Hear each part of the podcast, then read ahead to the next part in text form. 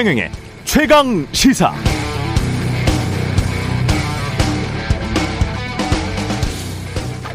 네, 2년에 걸친 코로나19의 위기가 거치고 나면 이제 우리를 둘러싼 경제 문제가 보다 뚜렷이 보일 텐데요. 경제 문제의 핵심은 역시 코로나 때문에 직격탄을 맞은 자영업의 문제입니다. 수출 대기업들은 오히려 장사를 잘했습니다. 대기업 협력업체들도 버틸만 하고요. 자영업이 문제입니다.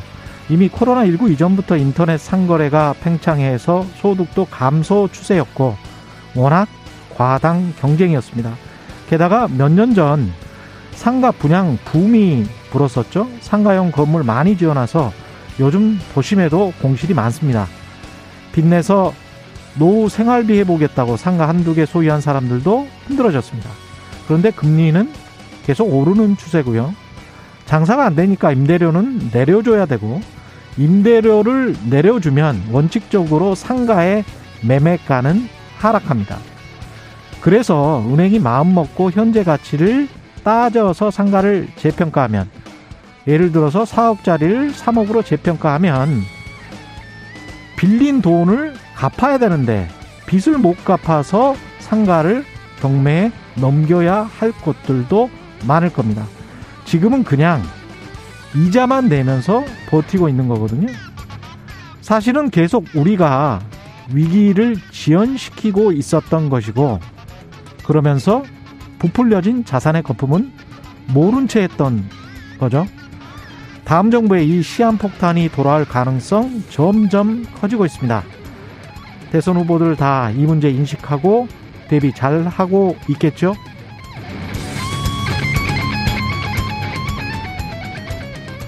네, 안녕하십니까. 3월 3일 세상에 이익이 되는 방송 최경령의 최강시사 출발합니다. 저는 KBS 최경령 기자고요. 최경령의 최강시사 유튜브에 검색하시면 실시간 방송 보실 수 있습니다. 문자 참여는 짧은 문자 50원, 긴 문자 100원이들은 샵 9730 또는 유튜브에 의견 보내주시고요. 새로 버진 무료 콩 어플도 KBS 콩 어플 앱 많은 이용 부탁드리고요. 오늘은 더불어민주당 윤우덕 정책본부장 국민의힘 원희룡 정책본부장과 함께 20대 대선 특별기획 오로지 공약 마지막 시간입니다.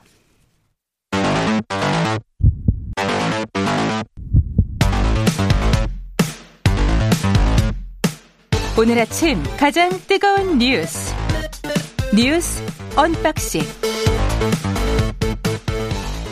자 뉴스 unboxing 시작합니다. 민동기 기자 김민아 평론가 나와 있습니다. 안녕하십니까? 안녕하십니까? 예, 어제 새벽에 윤석열 후보, 안철수 후보 심야 회동을 갖고 단일화를 잠정 합의하기로 했습니다.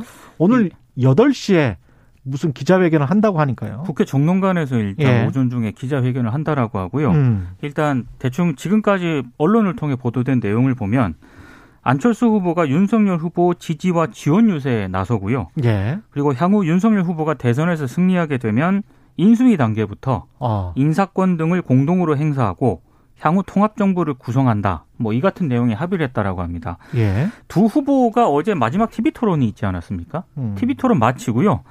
강남 쪽으로 이동을 한 것 같아요. 그래서 어, 자정 무렵부터 한 2시간 30분 동안 회동을 했다라고 하고 그 회동 자리에는 어, 국민의힘 쪽에서는 장재원 의원이 참석을 했고 예. 국민의당 쪽에서는 이태규 의원이 배석을 한 것으로 지금 전해지고 있습니다. 음. 아, 그리고 원래 여론조사 공표가 이제 금지가 되잖아요.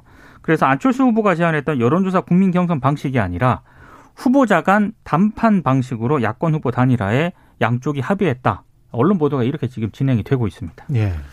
그러니까 이 소식이 어 바로 그 이런 어 만남을 갖기 바로 몇 시간 전에 TV 토론을 한 거 아니겠습니까? 그렇죠. 예. 근데 그 TV 토론에서 안철수 후보가 어이 대안은 본인뿐이다 이렇게 주장을 했는데 바로 몇 시간 뒤에 이렇게 단일화한다라고 하는 입장 변화를 유권자들이 어떻게 받아들일 것인가 좀 혼란스러운 부분은 분명히 있습니다. 그러니까 안철수 후보를 지지했던 유권자들 말씀하시는 거죠? 그렇죠. 뭐? 안철수 후보를 지지한 유권자들도 그렇고 전반적으로 음. 약간 당황스러운 측면들이 있죠. 음. 그래서 아 이게 안철수 후보의 정치가 사실 좀 이렇게 좀 언제나 좀 이렇게 예측 불가능했던 그런 측면들이 또 있었다 이런 생각들이 나면서 이번에는 안일하다. 철수하지 않는다. 그렇죠. 근데 하여튼 네. 선거 때마다 좀 예측 불가능한 그런 것들이 있었는데 음. 이번에 예. 아 그래서 아 맞다. 이게 이제 안철수 네. 후보다. 이런 느낌이 받게 되는데 네. 근데 이제 그러면 이 효과가 어느 정도일 것이냐. 일단 지금 보도 나오는 걸 보면은 어, 스토리는 이런 스토리예요. 가치 연대. 그러니까 과학기술 강국이라든지 음. 이제 뭐 앞으로 이제 미래 먹거리를 위한 여러 가지 이제 기술의 발전이라든지 이런 것을 국정에 반영한다는 것을 합의를 하고 그다음에 이것을 실질적으로 구현하기 위해서 인수위 단계에서부터 공동 정부를 어떻게 만들어 나갈 거냐를 어, 합의를 하고 그 다음에 나아가서는 국민의당하고 국민의힘이 합당을 하고 그 합당한 이후에 합당 이, 이, 이 합당한 결과인 당내에 어떤 이 지도 체제라든가 이런 것들에 안철수 후보 측의 이제 입장을 상당히 반영하는 거 이렇게 합의를 한 것 같거든요 지금 예. 이게 이전에 이제 아, 윤석열 후보가 단일화 결렬됐다 이거 기자회견할 때 내놨던 그동안에 합의된 과정에서 나왔던 이 합의 내용인 거죠. 이게 그대로 관철되는 것 같은데 근데 이게 실제로 그러면 어느 정도 여론을 움직이는 효과가 있을 것이냐 이거 좀 분석을 해봐야 되겠는데 근데 지금까지 여론조사를 쭉 보면은 흐름을 보면은 안철수 후보가 최대 이제 10% 이상 이 지지율이 나올 때의 지지율이 이제 좀 반토막입니다.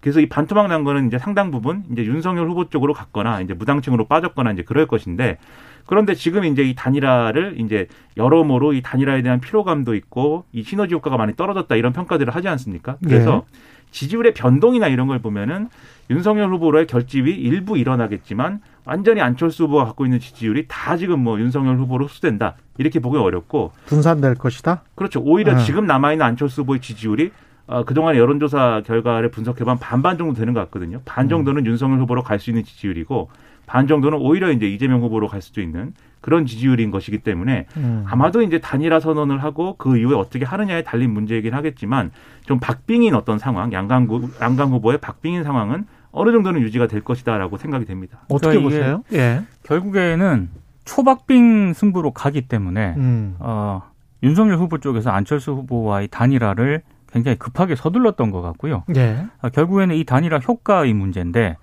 방금 김민하 평론가가 말씀을 하신 것처럼 이미 윤석열 후보 쪽으로 그 지지율이 그 안철수 후보를 지지했던 표층이 예. 윤석열 후보 쪽으로 가는 거는 다 같다고 생각을 하거든요. 그러니까 단일화 결렬 선언을 했을 선언을 때 했을 때부터 그리고 어. 실제로 안철수 후보에 대한 지지율이 빠지기도 했고요. 음. 그러면 이제 지금 지지율이 어디로 갈 것인가? 솔직히 이건 예측을 하기가 어렵습니다만 다만 한 가지 변수는 이번 대선이 초박빙 승부라는 거. 그래서 음. 어, 굉장히 이 안철수 후보를 지지했던 표, 표심이 어디로 향할지가 굉장히 관심인데 그건 쉽게 단정할 수 없다는 거. 하지만 마지막 변수는 지금 이재명 후보 쪽에서 예.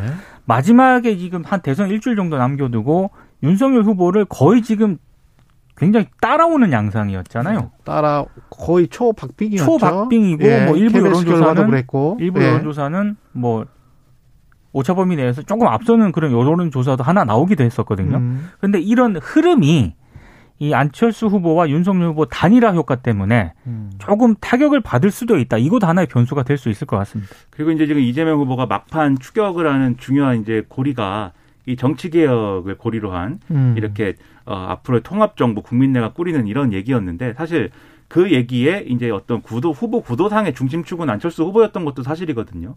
근데 이 부분이 이제 윤석열 후보 쪽으로 어쨌든 이 간다고 하면은 이재명 후보가 주장하는 정치개혁 방안이나 이런 것들이 다소 이제 이 빛을 잃을 가능성들이 있습니다. 그런데 거기 그게 이제 안철수 후보가 윤석열 후보가 단일화를 했으니까 더 이상 그럼 정치 개혁은 얘기하기 어렵겠군요. 이렇게 하면 오히려 이제 피해가 커지는 것이기 때문에 이재명 후보는 뭐 그렇든지 말든지 중단 없이 어쨌든 정치 개혁 주장을 밀고 나간다. 그리고 실제로 이재명 후보가 당선되면 어좀 여러 세력 간의 어떤 통합이나 이런 것들을 음. 어 통합 정부나 이런 것들을 여전히 시도한다. 이런 주장을 이제 계속 해야 될 것 같은데 근데 이게 계속 이 방금도 말씀하셨지만 이재명 후보 쪽에서 추격을 하는 그림이었기 때문에 이 안철수 후보로의 어떤 단일화, 이 윤석열 후보 안철수 후보의 단일화 효과 이런 게 추격세를 꺾는 어떤 그런 요인이 될 수도 있어요. 그래서 이것에 어떻게 현명하게 대응하느냐가 이재명 후보로서는 과제겠죠. 이준석 당대표가 어떻게 이제 반응할지도 궁금하고, 그 다음에 김종인 전 위원장이 어떻게 반응할지도 궁금하고, 이런 것들이 이제 남아 있는 마지막 플레이어들의 선택 정도가 될 것 같고요. 근데 이게 기사에는 안, 반영이 안 됐지만 그렇겠죠? 어, 두 양쪽에서 어제 2시간 30분 동안 회동을 할 때 이준석 대표에 관한 얘기도 나오지 않았을까 저는 조심스럽게 추정을 아. 하고 있습니다. 근데 이제 그 문제는 이준석 대표는 일단은 지금 환영할 겁니다. 왜냐하면 이준석 대표가 그동안 계속 해온 얘기가 음. 이렇게 무슨 협상을 하고 단일화를 뭐 여론조사를 통해서 하고 뭐 이런 것은 그 그런 건 필요 없고 정권 교체 대의를 위해서 안철수 후보가 사퇴를 하면 음. 그에 걸맞는 예우를 하겠다. 이게 이준석 대표 주장이었거든요. 근데 정확하게 지금 상황은 거기에 맞는 상황입니다. 안철수 후보가 사퇴를 하고 그렇네요. 거기에 대한 예우를 받는 거잖아요, 결과적으로. 개인적 감정은 차치하고. 그렇죠. 예. 이건 정치는 당 대표가 개인적 감정으로 하는 것은 아니기 때문에 예. 일단은 이제 환영 입장을 내야 될 거예요. 그 환영할 겁니다. 환영 실제로. 입장은 분명히 낼 겁니다. 그렇죠. 그렇습니다. 예, 근데 그 안에서 이제 또 어떤 일이 벌어지는지 왜냐하면 지금 장재훈 의원이 여기에서 확실하게 윤핵관으로서 개입을 해서 네. 성사를 시켰고 그리고 안철수 장재원 안철수가 사실은 이준석과 이 과정에서 최근 몇 개월 간에 가장 불협화음을 낸 갈등 당사자들이죠. 갈등의 당사자들이거든요. 그래서 그 다음에 어떤 상황이 전개될지는 잘 모르겠습니다. 근데 최근에 예. 이준석 대표가 또 장재원 의원이 그 협상을 한 거에 대해서는 음, 문제가 없다고 또 그랬어요. 음, 그런 점을 이제 고려를 해보면 선거 전에 뭐 분위기를 망치거나 이준석 음. 대표가 그러지는 않을 것 같고 다만 이제 그런 생각을 할 겁니다. 어쨌든 안철수 후보하고의 이 국민의당과 합당을 하면 이 만약에 윤석열 후보가 뭐 집권을 할지 어떨지 모르겠습니다만 이 만약에 집권을 한다고 하면 음. 그 이후부터는 이 안철수 후보하고 이준석 대표 경쟁 관계 되는 거거든요. 예. 당권을 둘러싼 것이든 아니면 정말 어떤 5년 후에 대권을 둘러싼 것이든 예. 어쨌든 그 국면에서는 경쟁 관계가 되는 것이기 때문에 그것까지 고려한 나름의 음. 정치인으로서의 생각은 분명히 하겠죠. 예. 어떻게 될지 김경주 님도 거대 양당의 단일화 누구의 단일화가 성공할까 궁금하네요. 이제 김동연 후보와 이재명 후보의 단일화 말씀을 하시는 것 같고요. 그래서 거대 양당이라고 표현을 하신 것 같고 좀 근데, 음, 예, 말씀하십시오. 정치 개혁이라는 게 예. 이런 단일화 안 해도 되는 제도를 만들자라는 게 정치 개혁이기 때문에 그렇죠. 네 그래서 그런 것에 비춰보면은 사실 네. 이게 좀 안타까운 측면이 분명히 있습니다. 안철수 후보라고 뭐 어. 어, 완주를 해야겠다는 마음이 아예 없었겠습니까? 음. 하고 싶었겠죠. 안철수 후보는 왜 계속 완주하겠다라고 했다가 이런 선택을 한 것인지는 본인이 다른 기자회견에서 뭔가 예, 뭔가. 다른 사정이 있는 것 같은데 네. 이야기를 좀 들어 봐야 될 것 같고. 이렇게 할 거면은 예. 사실 이전에 윤석열 후보가 그 단일화가 사실상 무산됐다는 기자회견을 하기 하는, 전에 그렇죠 하는 시점에 합의가 됐어야죠. 그러니까 안철수 후보가 항상 예. 좀 이렇게 여의도의 우리 평론가라든지 뭐 이런 사람들이 일반적으로 보는 그 문법들과 시각이 있지 않습니까? 예. 그것과는 조금 벗어나요. 판단이 판단이 달라요 항상. 예. 그래서 막 이렇게 혼란스러워지는데 뭐 아무튼 본인의 생각이 있었겠죠. 음. 그리고 이제 어 나름대로 완주를 하고 싶었지만 음. 예를 들면 임명진 목사라든지 좀 주변에서 받쳐줘야 될 주변의 사람들까지도 어쨌든 이건 어제 아니다라고 최강, 최강 시사에서 그 이야기 했죠. 네, 그렇죠. 목사가. 이건 예. 아니다라고 막 하는 상황에서 예. 거기다가 이제 뭐 지금까지의 이제 뭐 그 유세 차량 사고도 있고 여러모로 아. 좀 동력을 잃는 상황이 좀 작용했을 가능성은 있을 것 같습니다. 근데 한 가지 좀 이해가 안 가는 대목은 분명히 있습니다. 예. 왜냐하면 윤석열 후보가 사실상 결렬 어떤 기자회견을 지난주에 했잖아요. 그렇죠. 그때 당시 밝혔던 그 내용하고 예. 지금 아직은 완전체가 지금 합의 내용이 좀 완전히 보도가 안 되긴 했습니다만 비슷한 거 아니에요? 지금? 까지 나온 언론 보도만 네. 보면은 거의 바뀐 게 없거든요. 그렇죠. 그러면 이게 도대체 아. 사실상 결렬과 예. 사실상 잠정 합의에 음. 이 간격에 뭐가 있었던 건가? 어떤 다른 게 있을 수도 있는데 이거는 뭐 몇 년 후에나 몇십 년 후에 나올 수 있는 이야기겠죠. 당장 내일 안철수 후보를 당장. 여기 불러가지고 인터뷰를 예. 한번 해보세요. 할 수가 없어요. 이렇게 되면 조규민님은 어, 제외 국민투표한 사람들은 어쩌라고 이런 말씀을 음. 하셨는데 이 말씀도 좀 일리가 가요. 이미 그렇죠. 제 국민투표가 끝났고. 네. 200개국 가까운 이런 여러 곳에서 사시는 제외 동포들은 아주 멀리 가가지고 투표를 했을 거란 말이죠. 그렇죠. 그 중에서 이제 안철수 후보를 찍은 분들도 있을 텐데, 분명히 있죠. 예. 그렇습니다. 어떻게 이제 판단을 하실지는 국민들의 판단이고요. 마지막 TV 토론 이야기를 어, 해보겠습니다. 어제 TV 토론은 너무 음. 방대한 얘기를 했는데요. 일단 이재명 후보하고 윤석열 후보 사이에는 대장동 의혹과 관련해서 굉장히 좀 설전이 오갔습니다. 윤석열 후보가 이재명 후보의 대장동 의혹을 거론을 하면서 이런 후보가 아이 키우고 싶은 나라, 나라의 미래를 얘기한다는 건 국민을 좀 우습게 보는 처사 아니냐라고 얘기를 했거든요. 음. 그러자 이재명 후보가 몇 번째 울고 먹는지 모르겠는데 아예 대선 후 특검을 통해 시시비비를 좀 가리자 이렇게 제안을 했습니다. 그러니까 제안을 했는데 대장동? 예, 대장동 특검을 하자 이재명 후보가 이렇게 제안을 했는데 아, 특히 문제가 드러날 경우에 대통령이 되더라도 책임을 지자 동의하느냐 음. 이렇게 물었는데 이 발언을 듣고 윤석열 후보가 이거 보세요라고 목소리를 높였고요. 예. 그 뒤에 이재명 후보는 계속 동의합니까 라며 세 번 정도를 계속 똑같이 얘기를 했거든요. 한 네 번. 예. 그렇습니다. 그래서 여기에 대해서 이제 뭐 음. 윤석열 후보가 가타부타 뭐, 뭐라고 얘기는 분명히 안 했습니다. 음. 아, 그런데 굉장히 이 과정에서 약간 격한 발언들이 좀 오갔고요. 아, 그리고 어, 어제 또 이 성인지 감수성 뭐 예산이라든가 음. 페미니즘과 관련해서도 굉장히 좀 윤석열 후보가 약간 코너에 몰리는 듯한 그런 상황이었거든요. 예. 그러니까 이재명 후보가 윤석열 후보가 성인지 예산 30조 원 가운데 일부만 떼면은 북한 핵 위협을 막을 수 있는 무기를 살 수 있다 이런 취지로 발언을 했잖아요. 예.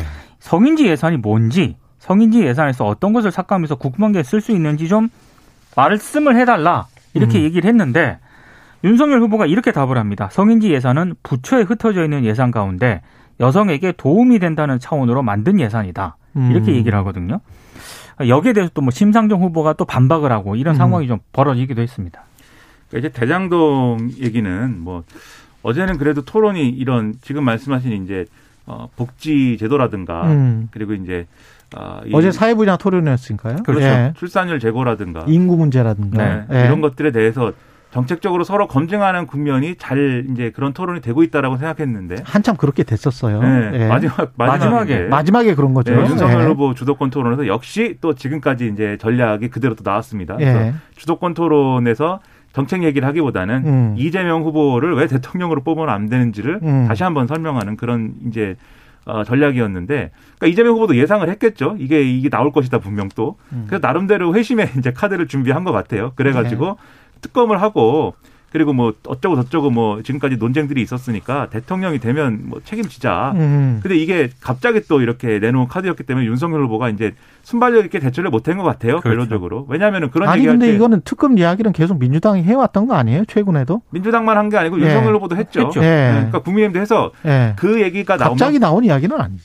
아니 갑자기 네. 토론에서 아. 대통령이 되면 특검 결과 특검을 해도 그 결과에 책임지는 거에 대해서 지금 합의를 하자고 하니 음. 윤석열 후보 입장에서 순발력 있게 대응이 잘 안 된 거고 그래서 음. 사실 원래 우리 생각에 했어야 되는 얘기는 예. 어, 이 특검 뭐 애초에 우리가 제안했는데 민주당이 뭐 어, 안 받지 않았느냐 뭐 이런 걸로 해가지고 특검을 누가 받니 안 받니로 가는 게 사실은 이제 일종의 말싸움 토론의 어떤 기본적인 어떤 방식일 것 같은데 그냥 계속 계속 어, 수사가 돼야죠만 반복을 예. 했어요 윤석열 후보가. 음. 그래서 이 장면이 아마 좀 민주당 지지자들이나 이재명 후보 측에서는 좀 활용하기 좋은 장면이 될 것 같고요. 예. 마지막 발언에서는 윤석열 후보가 그 얘기를 또 했습니다. 특검을 제안을 했는데 어, 어. 제대로 처리가 안 되지 않았느냐라고 어. 해가지고 특검 공방은 이제 그렇게 마무리된 것 같고 예. 말씀하신 이제 성인지 예산의 부분은 윤석열 후보가 그동안 언론이 체크팩, 이 체크 팩트래, 팩트 체크를 하고 음. 여러모로 이제 지적을 했는데 잘 아직 잘 모르는 것 같아요. 성인지 예산이 지금 뭔지. 한 2개월 된 것 같은데요. 이 성인지 예산 30조 이야기는 그게 아니다라는 이야기를 언론 보도만 잘 1월부터 체크하면 했었던 것 같아요. 네. 우리가 팩트 체크를. 참모들이 예. 지금 윤석열 후보에게 큰 지금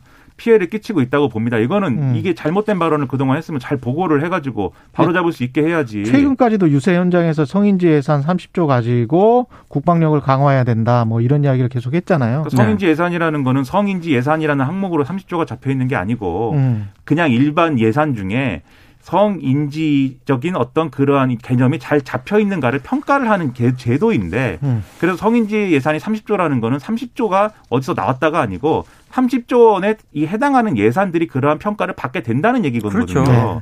그래서 이거를 줄여가지고 이제 국방비로 쓸 수 있다 이런 개념은 애초에 성립하지 않는데 어제도 근데 사실 지출 구조 조정을 해야 된다라는 취지의 그런 얘기를 했습니다. 그러니까 참모들이 잘 보좌를 해서 이런 거 자꾸 그 언론에서 또 이렇게 지적하지 않게 해야 되는데 음. 걱정스럽습니다.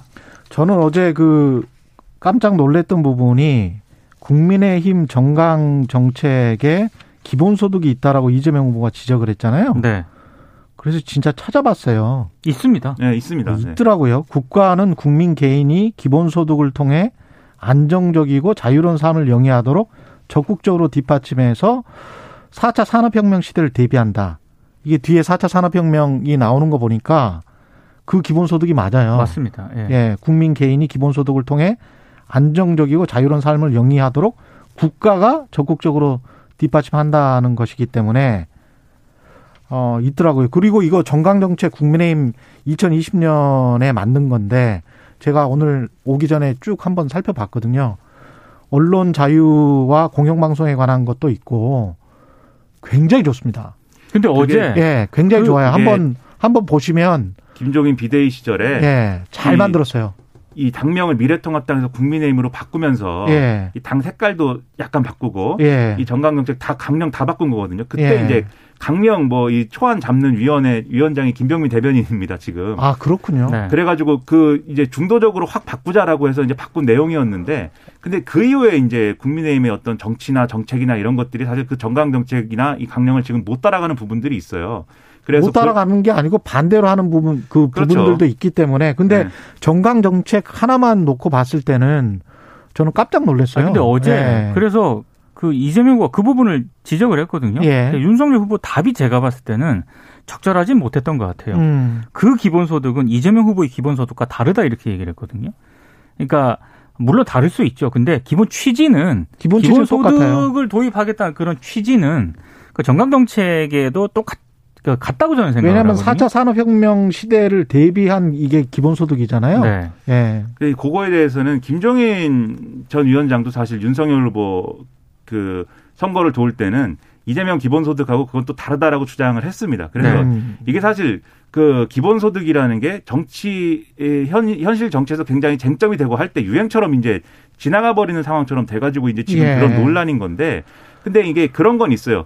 어 국민의힘이 주장하는 기본소득이 당장 예를 들면 현금성 복지를 이렇게 이 이재명 후보 방식으로 주자는 거냐 그건 아니다 이 얘기를 하고 싶은 건데 그렇죠. 음. 그런데 이재명 후보도 사실 그렇게 접근하면 할 말이 있거든요. 그렇죠. 현금성 복지를 당장 지급하는 것부터 시작을 해야 이제 거기 이 국민의힘에 나오는 정강정책에 나오는 이 기본소득도 가능하다 이렇게 얘기를 할 거여서 자기도 그런 식으로 단계별로 지금 준비를 하고 있다. 그렇죠, 뭐 이런 그렇죠. 지금 주장이잖아요. 이재명 네. 후보는. 그래서 이게 같냐 틀리냐라는 점을 가지고 입씨름을 하기보다는 음. 취지를 얘기를 해야죠. 그렇죠. 그 네. 비전과 철학에 대해서 이제 서로 논쟁을 했으면 좋겠는데 예. 이게 결국은 뭐 이게 이게 그거냐라는 논쟁으로 어제는 끝나서 좀 아쉬웠습니다. 이런 것들은 좀 문명사적으로 다시 한번 우리가 봐야 될 것 같고 증세 논쟁 같은 경우도 거리낌 없이 이야기를 해야 되는 게 맞고요. 그 심상정 후보의 그렇습니다. 말대로 그리고 그렇죠. 이제 그거를 이재명 후보는 국민들이 세금에 관해서 뭐 올리는 걸 그렇게 좋아하지를 않기 때문에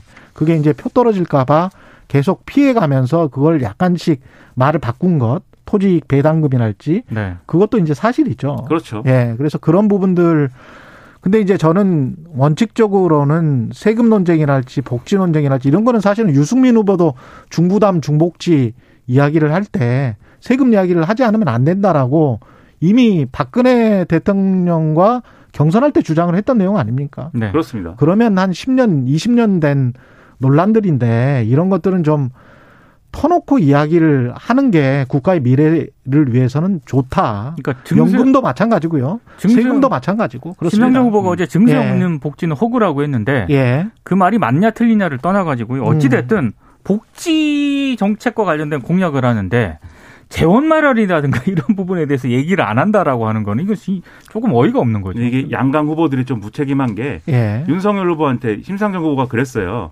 그러니까 이 증세 없는 복지는 허구다라고 얘기하고 지금 증세 없이 이렇게 복지를 하겠다는 건 이제 사기다 이게 이 지출 구조조정으로 하겠다는 건 사기 아니냐 그랬더니 윤석열 후보가 화를 내더라고요. 무슨 말을 그렇게 하느냐. 근데 화를 낼 게 아니고 예. 그렇죠. 그런 지적은 당연히 나올 수밖에 없는 거고 그리고 이재명 음. 후보도 이 심상정 후보가 이제 증세를 한다는 거에 대해서 그건 너무 그분의 좌파적 관점이 강해서 그렇다라든지 음. 그다음에 이제 선거 과정에서 이제 그 이 증세를 얘기한다는 거는 자폭을 하는 것이다라든지 그런 말은 했죠. 이런 실제로. 얘기를 한 예. 게 이런 얘기를 한게 음. 문제다라고 심상정 후보가 했더니 안 했다는 거예요. 그건 최경영 기자님 확인을 해보십시오. 안 아니 했으니까 최강 최강 시사에서 했잖아. 이 자리에서 진실만 하라는 여기 인터뷰에서 하셨어요. 이 여기 인터뷰에서 했는데. 했어요. 그 좌파적 네. 관점이 강해가지고 그렇게 하는데 뒤에 우리는 그거를 이제 배당 아까 말한 배당금으로 본다 뭐 이렇게 이제 말을 한 거예요. 그러니까 계속 세금이라는 거를 강조를 하지 않고 그거를 온건하게 비껴가려고 노력을 한 건데 좌파적 관점이라고 말한 거는 좌파적 관념이라고 말한 거는 분명하죠. 예. 그건 사실이고요. 그래서 예. 그런 거는 사실이라고 인정하면서 예. 왜 그랬는지 설명하면 되는데 음. 무조건 아니라고 할 거는 또 아닌 거죠. 그렇죠. 왜냐하면 예. 최경영의 최강시사에서 말했기 때문에 이거는 그렇게 어물쩍 넘어가면 안 됩니다. 정확하게 알고 네. 있습니다. 그리고 하나는 3%에서 이야기를 한 것이고. 그렇습니다. 네. 예. 알겠습니다. 거의 다 이야기를 했네요. TV 토론 이야기를 하다 보니까 다른 이야기를 좀 못했습니다. 예, 뉴스 unboxing 민동기 기자 김민아 평론가였습니다. 고맙습니다. 고맙습니다. KBS 일라디오 최경영의 최강시사 듣고 계신 지금 시각 7시 45분입니다.